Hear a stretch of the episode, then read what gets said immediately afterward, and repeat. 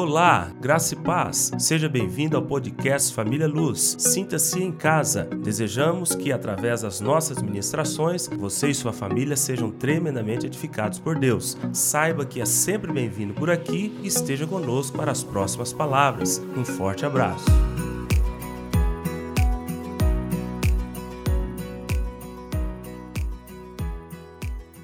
É, prazer receber vocês aqui, tá? Que Deus possa falar no coração de vocês e vocês possam sair daqui alimentados pela palavra de Deus. Amém? Pessoal, eu queria iniciar esse momento fazendo um convite para todo mundo. Eu queria convidar vocês para participarem de uma corrida. Talvez o pastor esteja até perguntando o que, que tem a ver com o tema que eu te passei. Mas vai dar certo, fique tranquilo, pastor. É o seguinte, eu queria que todos pudessem participar comigo né, de uma corrida.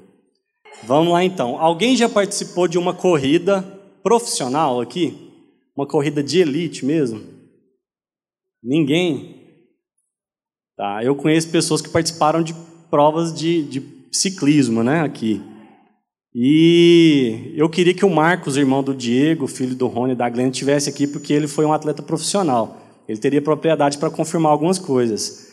Mas é o seguinte, uma corrida ela não é tão fácil assim de se participar. Né? É claro que toda corrida, toda prova, ela tem uma recompensa, né?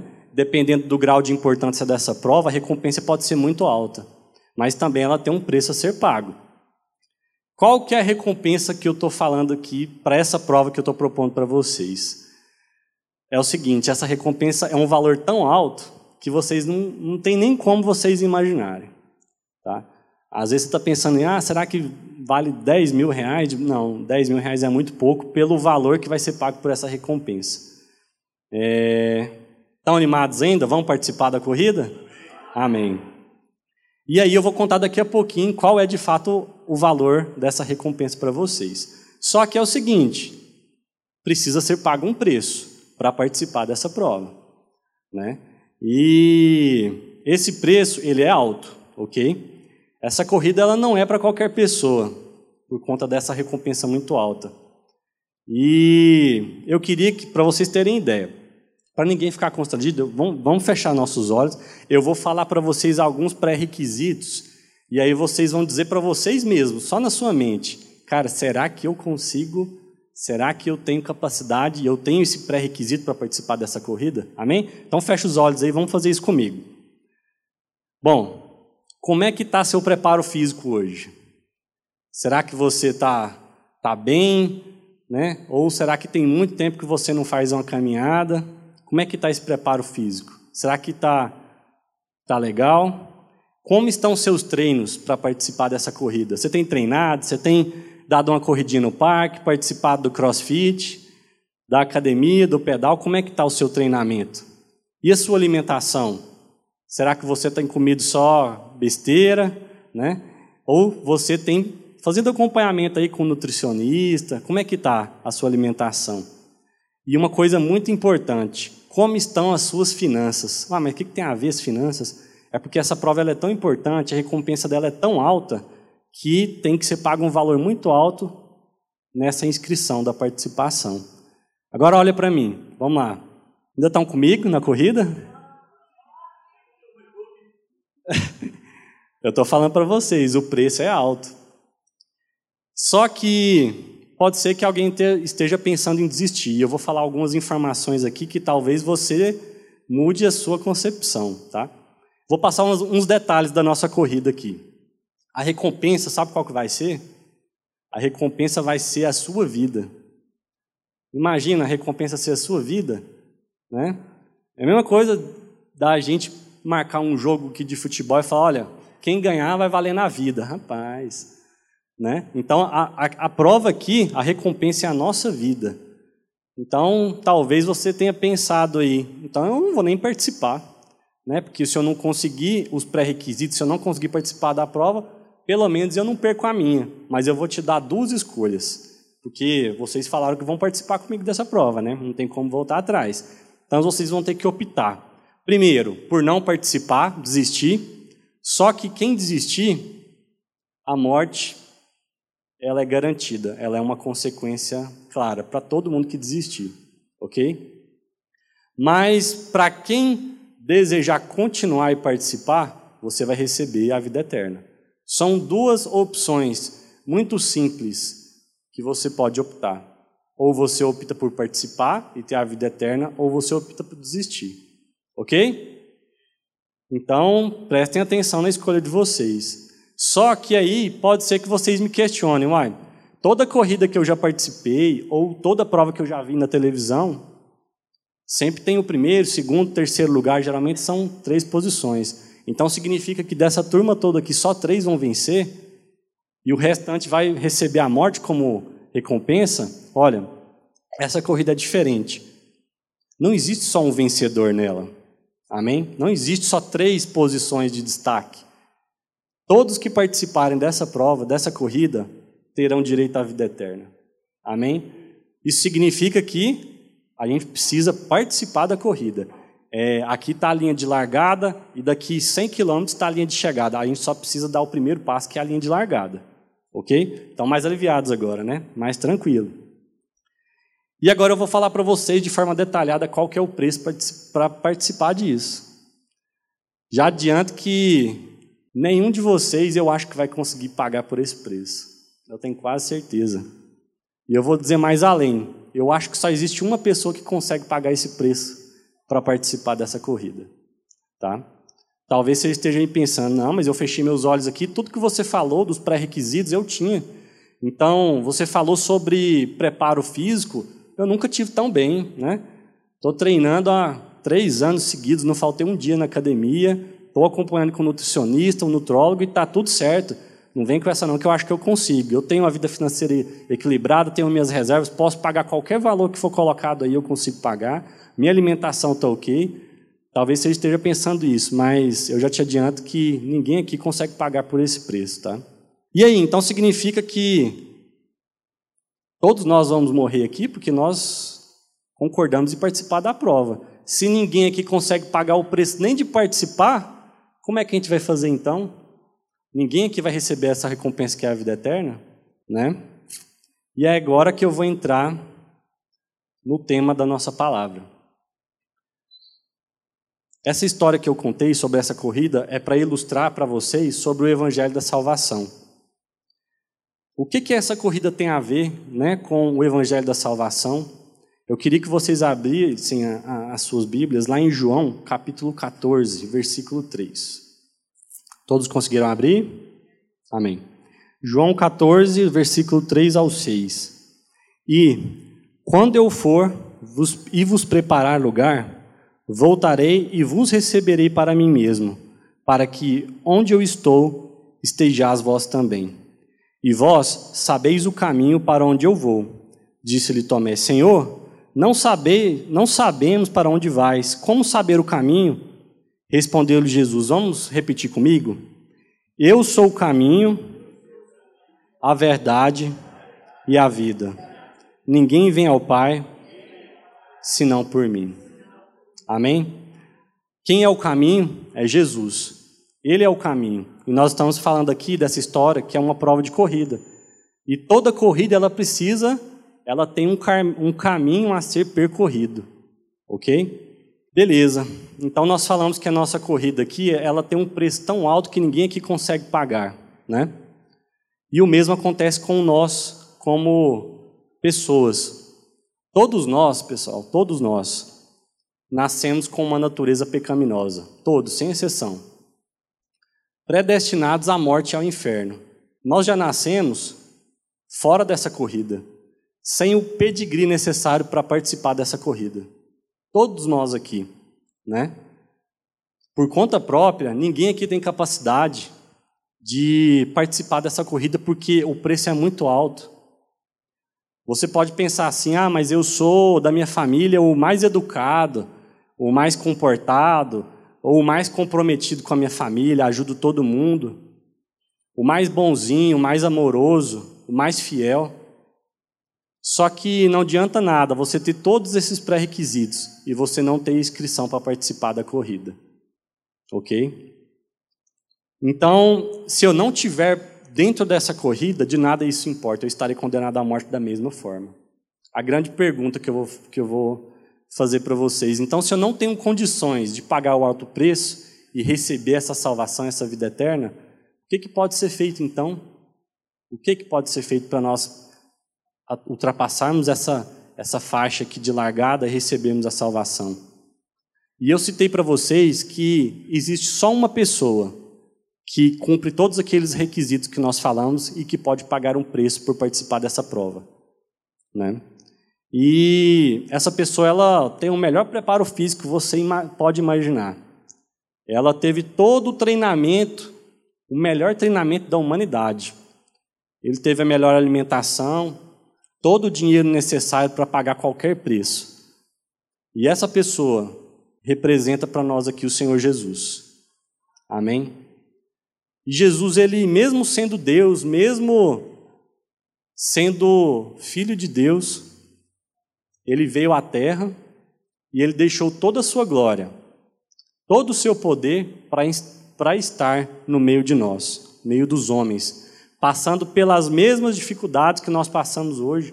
Eu sei que todo mundo aqui passa por dificuldades, seja em casa, seja no trabalho. Quem não trabalha ainda, às vezes, passa no colégio ou na faculdade. Todos nós passamos por dificuldades. Mas Jesus também passou por muitas dificuldades ele venceu todas. E, os, e, e, passou pelos mesmos problemas, os mesmos sentimentos que nós temos, que vêm a, a, a, até nós. Quem aqui nunca amanheceu um dia entristecido, né, por alguma situação que aconteceu? Jesus passou por isso também. Todos esses sentimentos que nós sentimos, ele passou por isso também. Só que ele foi capaz de vencer. E ele venceu tudo isso, e ele venceu todo o pecado.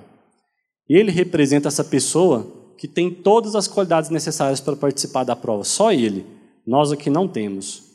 E Jesus ele decidiu, sabendo da nossa incapacidade, Deus o enviou para morrer na cruz, para ser morto, ser crucificado e pagar esse alto preço que é para participar dessa prova. E ao derramar o seu sangue, Jesus justificou toda a humanidade e toda a dívida foi paga. Isso significa que Jesus pagou pela sua participação nessa corrida. Então, todo mundo aqui tem a condição de pegar esse ingresso, chegar aqui e, e, e sair na largada dessa prova. Todos aqui têm condição. Porque foi pago um alto preço por uma única pessoa que tinha capacidade de fazer isso por nós. Então significa que nós já estamos inscritos na corrida? O que vocês acham? Jesus pagou um alto preço, está aqui em cima da mesa, todos os ingressos para participar. Se eu não vier aqui pegar esse ingresso e falar, eu quero participar, você acha que eu vou estar inscrito? inscrito? Não. Então, eu vou ser bem prático. Nessa corrida só participa quem quer. Né? E quem sabe que o preço já foi pago. Porque se eu, que quero participar de uma corrida de elite, sei que é um preço muito alto, e eu não sei que já está pago a inscrição para mim, eu não vou nem querer participar porque eu não tenho condições para cumprir esse, esses requisitos. Então nós precisamos saber que esse preço foi pago e nós precisamos aceitar esse ingresso para participar. É simplesmente isso. Lá em Efésios capítulo 2, versículo 6, se vocês puderem abrir. Efésios capítulo 2, do versículo 6 ao versículo 9. Amém? Diz assim: E juntamente com ele nos ressuscitou e nos fez assentar nos lugares celestiais em Cristo Jesus, para mostrar nos séculos vindouros a suprema riqueza da sua graça, em bondade para conosco em Cristo Jesus. Repete comigo o versículo 8.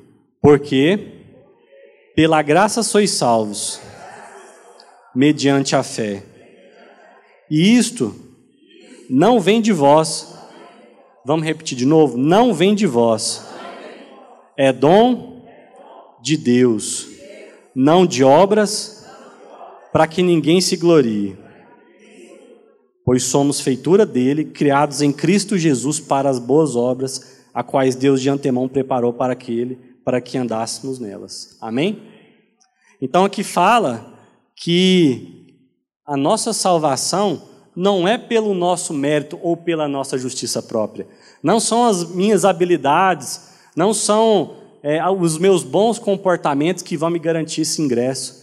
Esse ingresso ele só é garantido pela graça de Deus. Aqui fala: pela graça sois salvos, mediante a fé. Se não existe fé, e a fé tem que vir de mim, de você, não existe a salvação também. Porque é como eu falei: se os ingressos estiverem aqui na mesa e vocês não vierem buscar, ninguém vai participar da prova e ninguém vai receber a salvação e a vida eterna. Então, pela graça sois salvos mediante a fé. Amém? Quando a gente fala de graça, a gente fala de algo que nós recebemos que nós não merecíamos. Né? E vou contar uma, uma história aqui que demonstra muito bem o que é essa questão da graça, porque às vezes a gente não compreende o tamanho disso. Vamos pensar comigo aqui nessa história. Tinha um menino que decidiu pegar o carro do pai sem ter habilitação e escondido. Ele pegou o carro do pai dele, o pai dele tinha viajado, não tinha ninguém olhando. E ele pegou esse carro e saiu nas ruas do setor, e ele perdeu o controle e bateu o carro no muro do vizinho. E detonou o carro, mas detonou o muro do vizinho também. Bom, o vizinho saiu lá na porta, desesperado, né? Acabou com o muro dele, e o menino também tinha estragado o carro todo. Esse vizinho, ele tinha três possibilidades para agir. Ele podia agir com justiça, ele podia agir com misericórdia e ele podia agir com graça. O agir com justiça é muito simples para todo mundo aqui. É a coisa mais fácil, porque agir com justiça seria: rapaz, você não tem habilitação, você pegou o carro do seu pai, derrubou meu muro. Então, como você não tem habilitação, eu vou chamar a polícia, porque você está fora dos padrões, você está fora da lei. E eu também vou falar com seu pai para ele poder refazer o meu muro aqui e entregar como estava antes. Esse comportamento está errado? Não está. Por quê? Todo direito daquele homem exigia esse conserto. Isso todo mundo sabe fazer. Todos aqui sabem fazer isso. Muito bem. Mas ele poderia também agir com misericórdia. O que seria agir com misericórdia? O vizinho está olhando aqui para aquele menino, está vendo, nossa, esse menino está enrolado na hora que o pai dele chegar. Olha só o carro todo amassado. Eu vou fazer o seguinte: eu vou falar para ele ir embora, ele resolve com o pai dele, só que ele não vai precisar de arrumar meu muro. Seria um prejuízo muito grande para o pai dele, coitado. Então, o rapaz, vem cá, pode ir embora para sua casa, eu vou assumir o prejuízo aqui e você resolve lá com seu pai. Isso é agir com misericórdia. Todo mundo aqui consegue agir, agir com misericórdia nessa situação? Quem aqui quer deixar barato? Difícil, não é? Quem aqui quer assumir esse prejuízo? Muito, muitas poucas pessoas, ah, talvez ninguém. Agora eu vou para a terceira opção, que seria agir com graça. Então o vizinho ouviu essa situação toda e ele chegou no menino e falou: Olha, eu sei que você não tem carteira, eu sei que você pegou o carro de seu pai escondido e você também destruiu o meu muro. Mas vamos fazer o seguinte: eu vou arrumar meu muro aqui, pode deixar, e eu vou pegar o carro de seu pai e eu vou mandar para a oficina para consertar. E eu sei que seu pai está sem condições de pagar a carteira para você tirar, então eu vou te ensinar a dirigir e eu vou pagar a habilitação para você. Isso seria agir com graça. Alguém aqui teria condições de fazer isso? Acho que não, né? E isso foi o que Jesus fez por nós. Amém? Aleluia. Nós estamos vendo aqui, ao decorrer desse mês, sobre a carta que Paulo escreveu à igreja de Filipos. E Paulo fala muito sobre alegria, sobre amor, e ele dá muitos conselhos para aquela igreja. Só que ele, no capítulo 3, que nós vamos ler aqui hoje, ele orienta as pessoas a tomarem cuidado. A tomarem cuidado com algo que pode simplesmente destruir tudo isso que foi feito por Jesus na cruz e te impedir de receber a salvação de forma gratuita. Então, eu acho que é importante nós acompanharmos isso na Bíblia, porque nós precisamos de ter essa devida atenção. Amém? Lá em Filipenses capítulo 3, versículo 2, Filipenses, capítulo 3, versículo 2, depois de Gálatas. Amém? Bom, Paulo diz assim nessa carta: Acautelai-vos dos cães, Acautelai-vos dos maus obreiros. Acautelai-vos da falsa circuncisão. O que, que tem a ver aqui ele falar para eles terem cuidado com os cães? Uai, como assim, né? Os, hoje hoje todo mundo aqui tem o maior cuidado e o maior amor pelos nossos animais de estimação, né? É cachorro, é gato. Nunca foram tão valorizados como são hoje. Mas por que, que Paulo fala isso? Naquela época, é, o povo ali ocidental, eles tinham uma eles tinham, eles não consideravam com que os cães eram coisas boas, eram animais bons, eles não eram domesticados. Então, por isso que ele fala isso. Na época, os cães, eles andavam em matilhas. E latindo, pensa, um cachorro latindo, dependendo, é chato. Agora pensa vários cachorros soltos, não domesticados, né? E latindo, e por onde eles passavam, eles achavam ali sua presa, e ali matavam essa presa. E então eles consideravam os cães como animais assim desprezáveis, né? E por isso que ele fez essa comparação, ele citou aqui os cães. E ele comparou esses cães a falsos profetas, a maus obreiros. Né? Ele falou que acautelar-vos da falsa circuncisão. O que, que ele está querendo dizer? Naquela época, muitos, muitas pessoas começaram a vir pregar de uma forma totalmente errada. E eles falavam o seguinte: olha, vocês estão dizendo aí que a salvação é pela graça, mas vamos lá, vamos voltar lá na lei de Moisés, lá no Velho Testamento. Vocês nem circuncidados foram, como é que vocês estão falando que receberam a salvação? Então, eles começaram a pregar isso, e isso começou a contaminar as igrejas. O que, que eles estavam querendo dizer? Olha, a salvação, ela não é só pela graça. Primeiro, os homens precisam passar por esse por esse rito da circuncisão. O que, tá, o que essas pessoas falavam aqui, pessoal, nada mais era do que justiça própria, do que merecimento próprio. Porque eu estou tirando todo o mérito da graça, que é algo que eu recebo sem merecer, e falando: olha, você precisa fazer esse ato aqui para você receber. Então, Paulo, ele, ele nos alerta aqui quanto a isso. Olha, tem pessoas que estão pregando aí falando que a salvação não é suficiente. Eles estão falando que precisa de mais alguma coisa, mas prestem atenção, não deixe isso entrar no coração de vocês. E talvez nem todos saibam aqui o que é essa circuncisão. Nós vamos ler aqui rapidinho em Gênesis capítulo 17. Vamos lá para o primeiro livro da Bíblia. Gênesis capítulo 17, versículo 9. Gênesis 17, 9 do 9 ao 14. Disse mais Deus a Abraão: Guardarás a minha aliança, tu e tua casa, tu e tua descendência, no decurso das suas gerações. Esta é a minha aliança, que guardareis entre mim e vós, e tua descendência. Todo macho entre vós será circuncidado. Circuncidareis a carne do vosso prepúcio, será isso por sinal de aliança entre mim e vós. O que tem oito dias será circuncidado entre vós. Todo macho, nas vossas gerações, tanto o escravo nascido em casa, como o comprado a qualquer estrangeiro, que não for da tua estirpe. Com efeito, será circuncidado o nascido em tua casa, e comprado por teu dinheiro. A minha aliança estará na vossa carne e será aliança perpétua. Isso aqui foi algo, uma aliança estabelecida de Deus para Deus para Abraão. Só que a gente sabe que todo o Velho Testamento ele é uma sombra apontando para o Novo Testamento. E Deus estava querendo dizer aqui, já trazendo para eles e, e, e, falando, já apontando para Jesus e falando que, olha, a, a, o símbolo da minha aliança entre mim e você é você cortar a sua carne, é você tirar um pedaço da sua carne, enfraquecer a sua carne, para que eu, como Espírito, possa agir em você. E isso era o que Deus já vinha né, é, tentando dizer desde Abraão. Mas as pessoas, quando Jesus veio e morreu na cruz, lá no Novo Testamento, muitas pessoas consideravam ainda toda essa lei e achavam que, bom, essa palavra aí de graça, de que a salvação é pela graça, isso está errado. Eu preciso merecer, eu preciso pelo menos ser circuncidado. E Paulo, ele começou a lutar muito e a repreender as pessoas quanto a isso, e deixar a igreja de Filipos bem atenta.